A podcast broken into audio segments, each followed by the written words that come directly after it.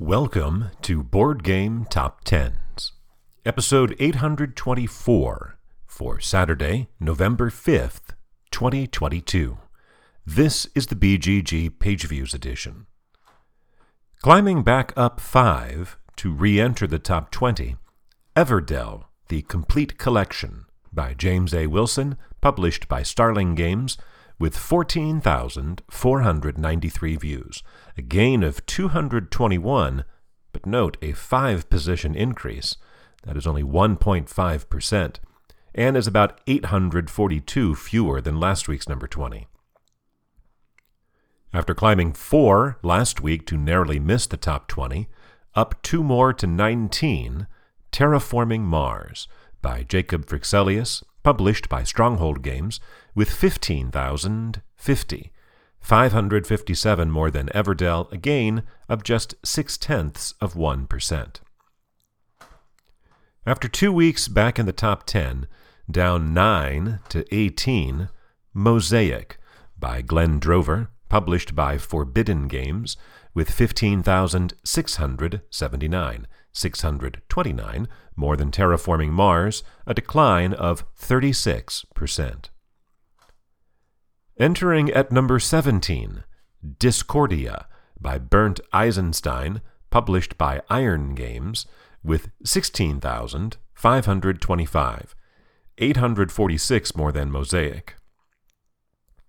Inching up 1 to 16, Gloomhaven by Isaac Childress, published by Cephalofair Games, with 16,626, 101 more than Discordia, a decline of 1.2%. After two weeks at number 18, up 3 to 15, Arkham Horror, the card game, by Nate French and MJ Newman, published by Fantasy Flight Games, with 18,259, 1,600 more than Gloomhaven, a gain of 12%. The gap between Arkham Horror and Gloomhaven is, as I said, about 1600, whereas the gap down to Everdell from Gloomhaven from 16 to 20 is only about 1700. After three weeks in the top 10, down 7 to 14, John Company, the second edition, by Cole Wehrle, published by Whirligig Games, with 19,233, almost a thousand more than Arkham Horror, and a decline of 33%. Down 2 to 13, Everdell by James A. Wilson, published by Starling Games, with 19,632. 400 more than John Company, technically 399, a very slight gain of just 15 views, or one tenth of 1%. Repeating at number 12, Revive by Helga Meissner, Eilif Svensson, Anna Vermland, and Christian Amundsen Ostby, published by Aporta Games, with 20,281, 649 more than Everdell, a gain of 5%. And after popping back into the top 10 last week, down 1 to 11, Dune Imperium by Paul Dennen, published by Direwolf, with 20,815. 534 more than Revive, a decline of 11%. There are four new entries in the top 10. Three of them are debuts. The four games falling out are from 10 to 11, Dune Imperium, from 7 to 14, John Company, from 9 to 18, Mosaic, and from 8 out of the top 100, Spirit Island Nature Incarnate. Down 5 to 10, Spirit Island by R. Eric Reuss, published by Greater Than Games with 25,546. That is 4,700 more than Dune and a decline of 24%.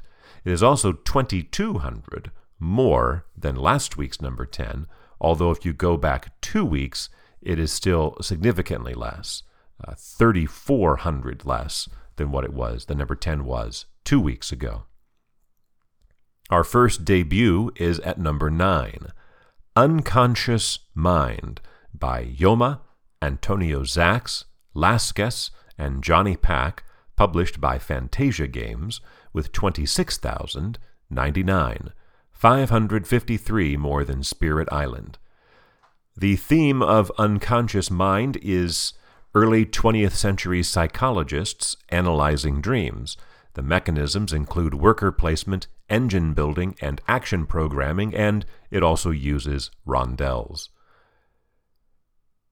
Back down two to where it was two weeks ago at number 8, Ark Nova by Matthias Wigge, published by Capstone Games, with 26,429, 330 more than Unconscious Mind, a decline of 14%.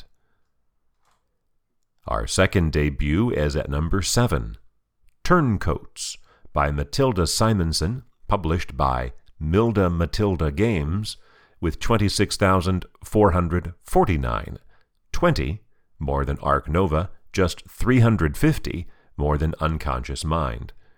The Board Game Geek blurb for this game says, quote, Play all sides in a war that only ends in negotiations. Unquote. The players are not actually taking the control of the sides, but are having shares in each side. It has a sort of an area majority sort of feel. Back down two to six, Endless Winter by Stan Kordonskiy, published by Fantasia Games, with 31,986, 5,500 more than Turncoats, a decline of 16%. Last week's number one is back down four to number five, where it was two weeks ago. Oathsworn by Jamie Jolly, published by Shadowborn Games, with 32,066 views, 80 more than Endless Winter, and a decline of nearly half of its total from last week, although this is the 20th week in the top 10 for Oathsworn, making it the 44th game to hit that plateau. Back down 1 to 4, Flamecraft by Manny Vega, published by Cardboard Alchemy, with 34,796, 2,700 more than Oathsworn, a decline of 16%. Our highest debut is at number 3, 20 Strong by Chip Theory Games, with 35,461, 665 more than Flamecraft. 20 Strong is, quote, a modular solo adventure system featuring 20 dice integrated in a myriad of unique ways across multiple game universes, unquote. It is currently on Kickstarter, where over $350,000 has been pledged. Repeating at number th- two for the third consecutive week, this on the heels of spending three weeks at number one, ISS Vanguard by Marcin Swierkot, Krzysztof Piskorski, Pavel Samborski, and Andrzej Betkiewicz, published by Awaken Realms, with 37,781, 2,300 more than 20 strong, and a decline of 23%. Uh, ISS Vanguard has spent the last five weeks in some much headier territory, hanging around the 50,000 mark and when its first week back at number one, well over 70,000. So it's a substantial drop this week, although it manages to hold its number two position. Which leaves our fourth new entry to hit number one. Returning after 34 months away, nearly three years since the last time it appeared in the last week of 2019, Cthulhu Death May Die by Rob Daviau and Eric M. Lang, published by CMON, with 46,930. Uh, more than 9,000 better than ISS Vanguard, Vanguard, and more than triple, or almost triple, what it had last week when it was number 19, so an 18 position climb. Uh, Cthulhu, Death May Die, is understandably a Lovecraft themed game. It's cooperative, it is known for its miniatures. It previously peaked on this list at number two In fact, three different times it was number two. Now it is back on Kickstarter for its fourth season of expansion material. That project has already had over $2 million pledged. But this is also the 10th week in the top 10 for Death May Die, which makes it the 80th game to reach that mark. For Saturday, November 5th, 2022.